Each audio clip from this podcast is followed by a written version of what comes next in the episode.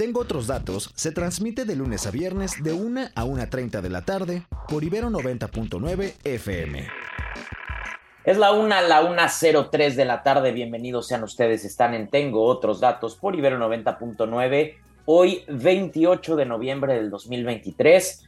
Mi nombre es Rodrigo Balvanera y como cada martes tendremos las noticias más relevantes en el espectro de la diversidad. Oigan, antes de adentrarnos a nuestro programa del día de hoy, agradecerle mucho a Sebas, a Adri, a Rox que me estuvieron cubriendo las últimas semanas, que por cuestiones laborales no pude estar con ustedes, pero bueno, feliz de estar de regreso en estos micrófonos que tanto quiero. Eh, y pues ya adentrándonos al final del año, nos quedan un par de programas más antes de irnos a vacaciones de diciembre y regresar en enero con todo, porque se viene un año cargadito electoralmente, tanto en México como en Estados Unidos. Eh, en ese mismo tenor, pues las campañas presidenciales, que bueno, en realidad, bajo nuestra absurda, entre comillas, ley, siguen siendo pre-campañas, aunque ya estén definidos los candidatos de las tres fuerzas políticas. Eh, las pre-campañas están a todo lo que dan. Eh, tanto Claudia Sheinbaum como Xochitl Galvez como Samuel García están recorriendo el país eh, y los spots de radio y televisión ya nos están aturdiendo eh, los oídos y los ojos y así será de aquí hasta el 2 de junio próximo. hay que tener mucho cuidado, eso sí, con las encuestas que están saliendo a diestra y siniestra. Eh, yo me remitiría a los medios nacionales importantes, eh, a los que, entre comillas, podemos confiar todavía, que sacan encuestas confiables también, porque bueno, los candidatos de uno y de otro lado están manejando sus propias encuestas a placer, en donde pues en una ponen a Samuel García con 30 puntos porcentuales, en otra ponen a Xochitl Gálvez a nada más 5 puntos porcentuales de Claudia Sheinbaum. Eh, mucho cuidado con lo que compartan eh, los distintos candidatos y sus simpatizantes, eh, porque pues estamos todavía a mucho tiempo y hay muchos intereses en esas encuestas patito. Eh, hoy tendremos un gran programa, platicaremos primeramente con Daniel Torres Checa, él es analista y abogado, sobre la terna que mandó el presidente López Obrador al Senado para suplir al ministro Saldívar en la Suprema Corte. Las tres candidatas de esta terna el día de ayer eh, tuvieron su comparecencia ante el Senado, algunas de ellas pues muy, muy polémicas. Hablaremos de esto con Daniel eh, en un ratito. También tendremos un invitado de lujo, Juan Ignacio Reyes. Él es multimedallista paralímpico, un orgullo nacional, para platicar sobre los Juegos Parapanamericanos que acaban de concluir el pasado domingo en Santiago de Chile. Vamos a platicar sobre cómo le fue a la delegación mexicana y qué le espera a nuestros deportistas paralímpicos en París 2024, eh, los Juegos Paralímpicos que se llevarán a cabo el verano próximo.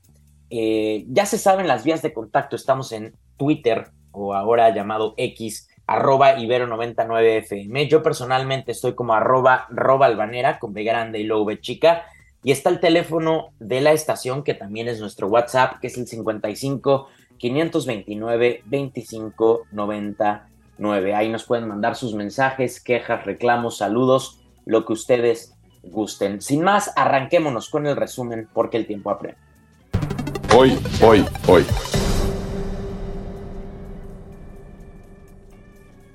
Oigan, un juez ordenó a las autoridades del sistema de salud dejar de considerar la asexualidad como una enfermedad psiquiátrica es la primera sentencia en América Latina que reconoce los derechos de las personas asexuales. Las autoridades deberán adecuar sus protocolos y normas para no discriminar a personas asexuales en el acceso a la salud. Una buena noticia.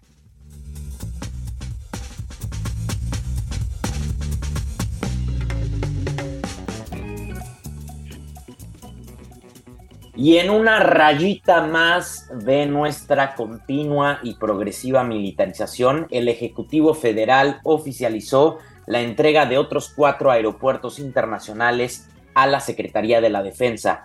Se trata de los aeropuertos de Uruapan, Michoacán, Palenque, Chiapas, Puerto Escondido, Oaxaca y Puebla, Puebla que ahora está, estarán a manos, en manos, perdón, de los militares.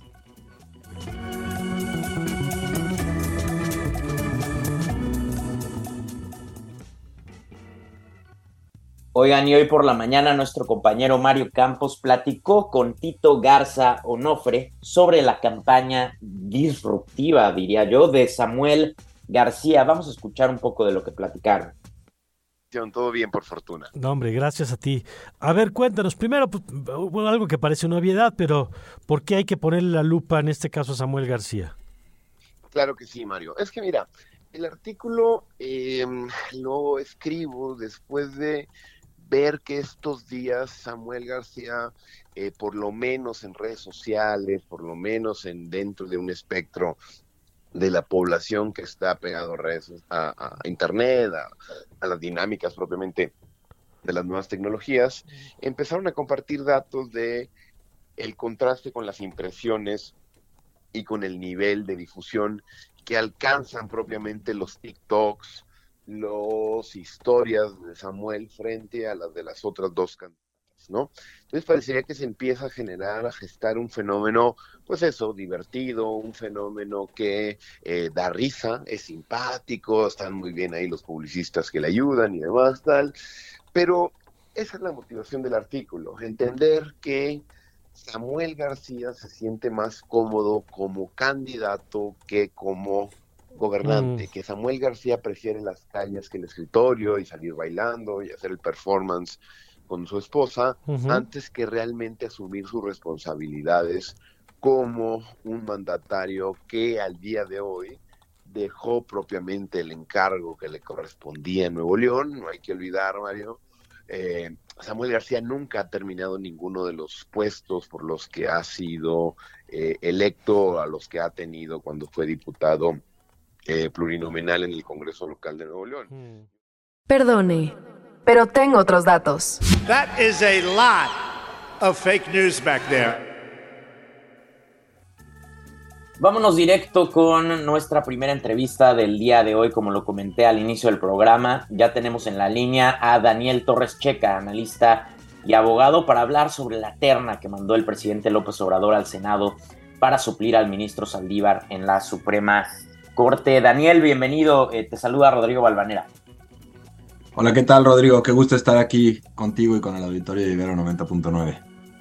El gusto es nuestro. Muchas gracias por contestarnos la llamada. Oye, preguntarte, Daniel, pues de bote pronto, ¿cómo ves la terna y cómo viste sus comparecencias ayer en el Senado? Parecería que las candidatas fueron, más que aprobar sus cartas credenciales, aprobar su supuesta independencia ante el presidente, ¿no lo crees?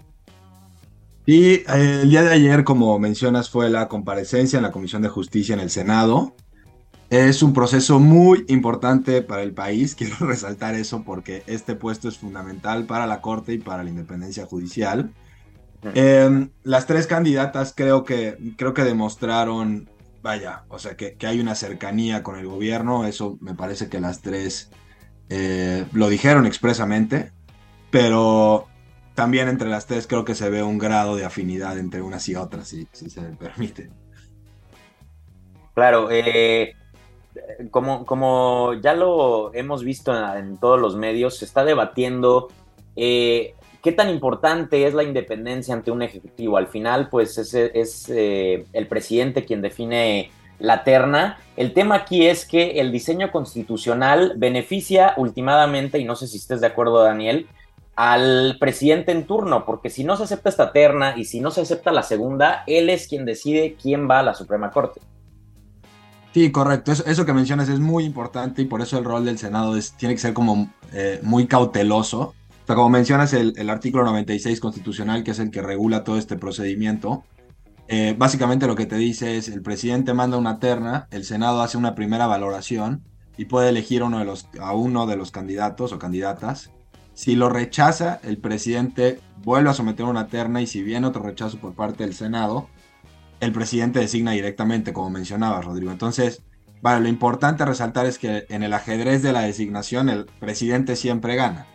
Em, ahora, ¿qué viene en, este proceso? Eh, una vez después de que esté la comparecencia, ya, ya sucedió el día de ayer, va a subir, se calificó como idóneo los tres perfiles, eh, entonces va a subir al pleno y viene ahí pues algo importante para el Senado que es o decidir a una de las candidatas con una mayoría calificada que tendría Morena que negociar con los partidos de oposición, o arriesgarse, rechazar la terna y quizá pues esperar unos tres peores perfiles, ¿no?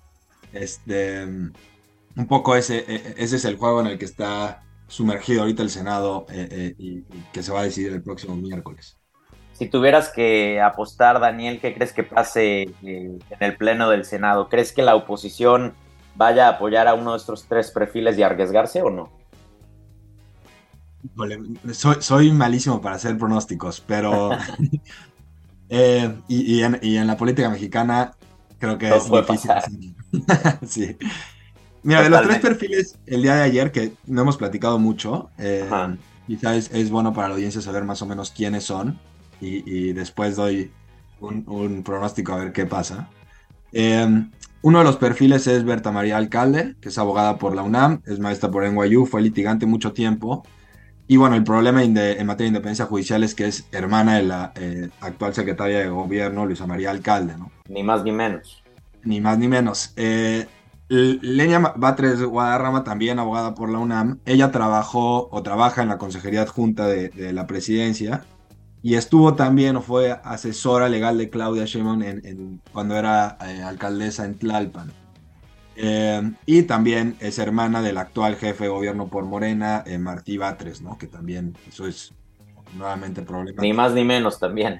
Exacto, ya, ya, en los apellidos nos vamos dando cuenta por dónde va la cosa. Y María Estela Ríos González, eh, quizá el perfil más problemático de todos, es abogada por la UNAM, este, también litigante muchos años. Trabajó en la Consejería Jurídica López Obrador en su gobierno aquí en, el Distrito Federal. Y con la salida de Julio Scherer en la, en la presidencia vuelve a ocupar ese puesto, pero a nivel federal. Ella además tiene, o sea, además de que es cercana a López Obrador desde ese momento, tiene un problema que es que no cumple con los requisitos constitucionales, ¿no? El, artículo 95 de la Constitución te dice que para ser ministro de la Corte no puede ser secretario de Estado en el año previo al nombramiento y la regulación de la Consejería Jurídica Interna eh, establece o equipara la Consejería de Estado con el rango de Secretaría de Estado. Entonces, parte de, de, lo que se debatió ayer en el Senado es, oye, no cumples con el requisito establecido en el 95, entonces no puede ser ministro de la Suprema Corte. Yo por esta razón creo que María Estela Ríos González no va a ser bajo ninguna razón, o lo espero, este, ministra de la Suprema Corte de Justicia. Entre los otros dos perfiles, creo que la que más eh, consenso generó, la que mejor criticó, o sea, como artículas, eh, críticas más articuladas al sistema de justicia, este, y un poquito más, este, voy a decirlo como entendimiento como más sofisticado de nuestro sistema judicial fue Berta María Alcalde. Eh, entonces, si yo tuviera que apostar, creo que ella, ella de esta terna, ella sería... La que más consenso generaría, por lo pronto. Me parece que sí, me parece que sí. Oye, preguntarte, se ha debatido mucho eh, sobre pues el movimiento de eh, la renuncia de Saldívar, que le deja esta ventana a López Obrador de nombrar a un ministro más. No, López Obrador eh, tendrá dos ventanas más de la que tenía previstas con la renuncia tanto de Saldívar como de Medina Mora. Eh, ¿Cómo ves tú este movimiento del, ajedrez político? ¿Crees que le robó ese nombramiento a Claudia Sheinbaum? a mí desde... bueno, nos adelantamos ya, yo, perdón, me adelanté yo diciendo Claudia Sheinbaum, al próximo presidente, digo. sí, bueno, eso, eso ni yo lo había notado, fíjate que ya te lo había concedido. Este, estoy de acuerdo, yo, lo, lo, que mencionas es muy importante, Rodrigo, y es cierto, el contexto en el que, o sea, si hoy estamos discutiendo esta comparecencia es porque se dejó una vacante de forma irregular. Eh, lo de, lo, de López Obrador en este sexenio, digamos, en normalidad constitucional, era nombrar a tres ministros en la Corte, que el auditorio debe saber, se conforma la Corte por 11 ministros y se van reemplazando de forma escalonada, para que un presidente no pueda influir de forma pues, mayoritaria o totalitaria en la Corte. Entonces, a López Obrador le tocaban tres, eh, se forzó la renuncia de Medina Mora, como mencionabas, en 2019, y ahorita un año antes de que acabara su gestión, Arturo Saldívar renuncia sin explicar las razones y simplemente dice que se agotó su proceso. Entonces, va a tener cinco nombramientos López Obrador, le va a quitar un nombramiento que le correspondía al siguiente presidente. Y eso es muy problemático, uno porque rompe con el sistema escalonado del que platicábamos hace un minuto, pero también este, porque la configuración de, de, votos en la Corte usualmente te requiere mayoría de 8 para las decisiones importantes. Entonces, si tú logras tener de tu lado a una minoría, logras bloquear la chamba de la Corte en muchos aspectos, ¿no?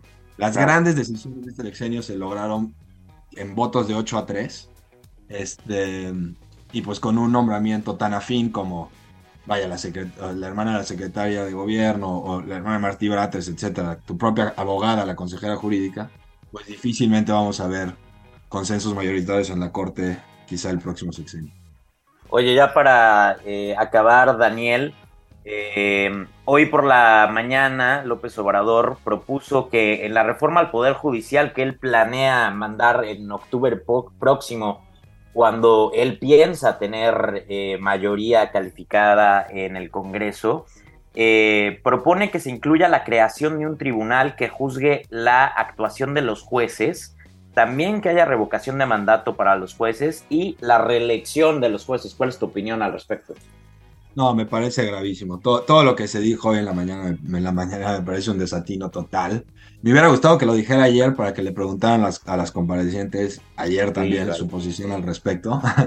este, pero no, me parece muy grave. Creo que muchas de las críticas de López Obrador al Poder Judicial, que por supuesto es un cuerpo criticable y perfectible en muchos aspectos, vienen desde, pues, no sé si la ignorancia o el enojo, este, pero no, un tribunal para juzgar a los juzgadores Sí, no, o sea, me parece un desatino desde cualquier punto de vista. Ese junto con toda la reforma judicial, la elección eh, eh, directa de los ministros y ministras de la Corte, vaya, no, no, no comparto en absoluto nada de lo que se propuso hoy en la mañana y ojalá no trascienda a nuestro sistema jurídico. El llamado plan C. Oye, ya por último, Daniel, preguntarte también, eh, pues los últimos días, después de comentarios que varios ministros han hecho en la FIL Guadalajara, eh, sobre justamente esta propuesta del presidente. Se dio un encontronazo ayer en redes entre eh, Loreta eh, Ortiz y Arturo Saldívar, justamente. ¿Qué, ¿Qué, opinaste al respecto? Lo vi, lo vi y me, sorprendió porque usualmente en las votaciones Arturo Saldívar y Loreta Ortiz estaban en un mismo bloque junto con Yasmín Esquivel, digámoslo así. Eh, y votaban casi siempre pro gobierno y, en contra de, las, de la inconstitucionalidad de las políticas y reformas del gobierno. Entonces me, sorprendió que se estuvieran peleando entre ellos. Y, pero me gustó al mismo tiempo que Loreta Ortiz, eh, pues sí, exhibiera que Arturo Saldívar no solo se fue sin exhibir las causas de su renuncia, también dejó un montón de, de asuntos sin resolver, este, lo cual pues es gravísimo para, no solo digamos, en números y, el funcionamiento de la Corte, sino para todas las personas que están en esos expedientes, que están esperando una resolución y que no la van a tener pronto por un cálculo político del ministro, ¿no? Pues ya está. Eh, Daniel Torres Checa, analista y abogado, muchísimas gracias por estos eh, minutos eh, y te mando un abrazo. Rodrigo, te mando un abrazo de regreso. Muchísimas gracias por el espacio. Muchísimas gracias a ti, Daniel. Pues ahí el tema de la terna para la Suprema Corte de Justicia, que es un tema medular para el futuro de, nuestra democracia. Eh, y es un tema que seguro sí o sí va a estar en la boleta el próximo año. oigan, en lo que intentamos conectar con nuestro próximo invitado, nosotros nos vamos a ir con una rolita. Esto que va a sonar es Los Dinosaurios de el gran, grandísimo Charlie García.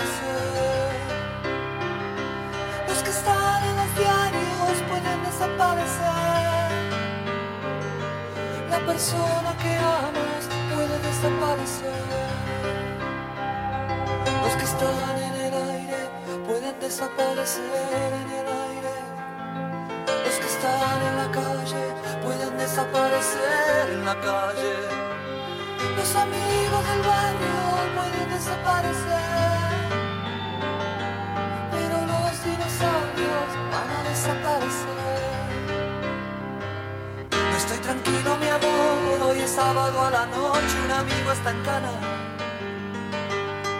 Oh, mi desaparece el mundo. Si los pesados,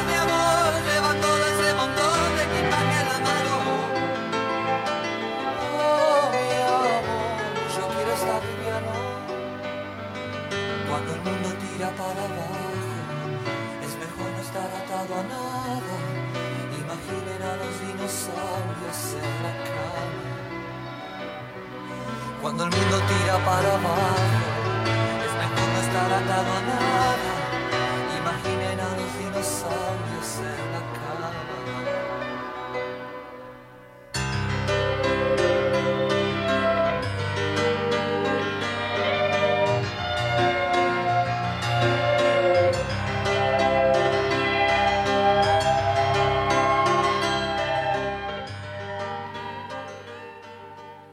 El enorme, el más grande, eh, bueno, no sé si el más grande, me van a luego a linchar ahí en Twitter, pero uno de los más grandes músicos en español, Charlie García. Oigan, ya tenemos en la línea a nuestro siguiente invitado, eh, un invitado de lujo, Juan Ignacio Reyes, multimedallista paralímpico, un orgullo nacional. Juan Ignacio, bienvenido a los micrófonos de 99, te saluda Rodrigo Balvanera, ¿cómo estás? Hola, hola, buenas tardes. Un saludo a todos y bueno, pues un, gustazo saludarlos y pues gracias por, por la invitación. No, hombre, gracias a ti. Oye, pues queríamos platicar contigo, Juan Ignacio, porque justamente el domingo se llevó a cabo la clausura de los Juegos para Panamericanos en Santiago de Chile. Eh, ¿Cómo viste los Juegos en general y cómo viste a eh, la delegación mexicana para Panamericana? Pues bien, no, sí que dando resultados, dando resultados positivos. Eh, realmente, bueno, pues digo yo en lo personal con muchos recuerdos, ¿no? De, de cada juego panamericano a los que iba. Este, pues sí, con muchos, muchos recuerdos, ¿no? Realmente muy contento y muy orgullosa de que pues las nuevas generaciones están ahí dando, dando, dando el nombre de México en alto. Y bueno, ahora sí que todavía falta, ¿no? El año que entra a París. Y bueno, ese es un, un punto previo antes de pues ese gran compromiso, ¿no? En París 2024. Claro, yéndonos eh, ahora sí que a tu mero mole, Juan Ignacio, ¿cómo viste al equipo de natación eh, y cómo lo ves para París 24?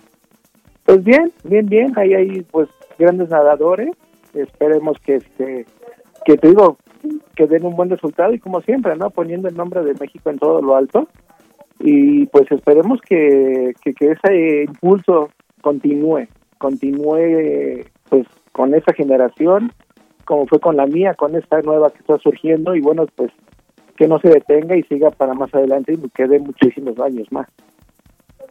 Oye, eh, Juan Ignacio, preguntarte, mucho, mucho se ha hablado sobre eh, los apoyos o no apoyos del gobierno en turno hacia los eh, deportistas en nuestro país. Tú que estás cerca eh, al ámbito deportista, al ámbito paralímpico, ¿cómo han tratado a los deportistas eh, paralímpicos, específicamente en los parapanamericanos, pero también rumbo a París 24, que como bien dices es la meta eh, a llegar al próximo año? Pues mira, yo creo que hemos tenido temporadas eh, buenas en ese, como dices tú, en los apoyos, temporadas muy bajas. Y bueno, pues esperemos que las autoridades se fijen, ¿no? Realmente vayan viendo cómo, cómo los deportistas pues se esfuerzan, se, se sacrifican. Yo te podría decir que sí, prácticamente es como un trabajo para nosotros. Bueno, también desde mi punto de vista, es un trabajo claro. el que pues teníamos que cumplir con un horario, con una disciplina, con una cuota, incluso pues bueno, de, de compromiso, ¿no? Nos comprometíamos a llegar pues a tal meta, a tal, a tal a tal marca y pues como un trabajo, ¿no? Teníamos que cumplir con esa con esa marca en determinado tiempo. Entonces, Oye, nos pues, queda Adelante, adelante. Es un trabajo y bueno, pues las autoridades tienen que verlo y ahora también la iniciativa privada pues también voltear más hacia el deporte paralímpico.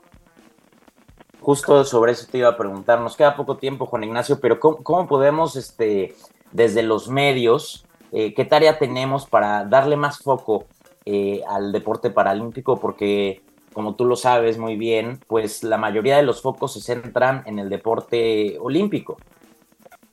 Pues mira, eso que estás haciendo es muy importante. La difusión, buscar a los atletas, tanto activos como retirados, que cuenten su historia, que cuenten sus rutinas de entrenamiento, que cuenten todo, cómo se esfuerzan, cómo se sacrifican, que la gente vaya conociendo más que el deportista paralímpico también hace lo mismo que cualquier otro deportista olímpico y participa en, diferentes competencias. Y está buscando una, una clasificación, un, una marca para poder llegar a, cierta competencia, ¿no? Porque digo, no nada más es el Panamericano y los Juegos Paralímpicos, también es mundiales, abiertos internacionales, copas mundiales, entonces toda esa discusión que ustedes están haciendo es parte muy, muy importante. Pero claro, tiene que ser todos los medios estar, pues, impulsando esa parte, ¿no? De, pues, conózcanlos, véanlos, conozcan a Oye, pues por lo menos aquí en 99 nos comprometemos a de aquí a rumbo a París, a los Panamericanos de, no, Paralímpicos, perdón, de París 24, pues darle, darle mucha voz. Me disculpo porque se me acaba el tiempo, Juan Ignacio, pero te agradezco mucho esta llamada. Sí, sí no te preocupes, te entiendo, te entiendo sí cómo son los tiempos y bueno, pues esperemos que, que se logre hacer más difusión y bueno, pues gracias por, por el pequeño espacio y te digo, o sea, eso es una parte importante, ¿no? El poder apoyar de esta manera. Buenísimo, muchas gracias Juan Ignacio. Oigan acá, hasta acá, el tengo otros datos del día de hoy. Mañana no se pierdan este mismo programa a cargo de Rox Aguilar. Yo me despido, no sin agradecerle justamente a Rox en la producción, a Gabriel en los controles y a ustedes por escucharnos. Esto fue Tengo otros datos. Mi nombre es Rodrigo Balvanera. Que tengan un excelente resto de semana. La alternativa de los datos. Eh, ¿qué p ¿Por qué no llega el agua? Bueno, primero no soy Tlaloc y los otros datos. Mira, Alito, yo no mato cucarachas. Los datos que necesitas para entender nuestro país. Y lo que me quiere usted preguntar es si para la campaña mm. actuamos con ellos. A ver. Sí. Un gobierno sin corrupción no sirve para nada. Pero esto no es estados de ánimo. Pues esto no es el fútbol. Y el mundo. For LGDP, uh, LGT, LBG. LGBTQ2+. What a stupid son of a... ¿Escuchaste? Tengo otros datos de Ibero 90.9. ¡Ah, Escucha Tengo otros datos de lunes a viernes de 1 a 1.30 de la tarde por Ibero 90.9 FM.